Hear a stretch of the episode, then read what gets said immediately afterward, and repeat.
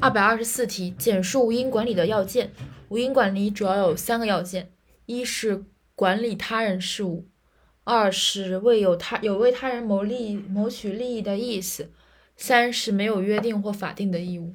一是无因，二是利益，三二是意思，三是管理。无因没有法定的或约定的义务。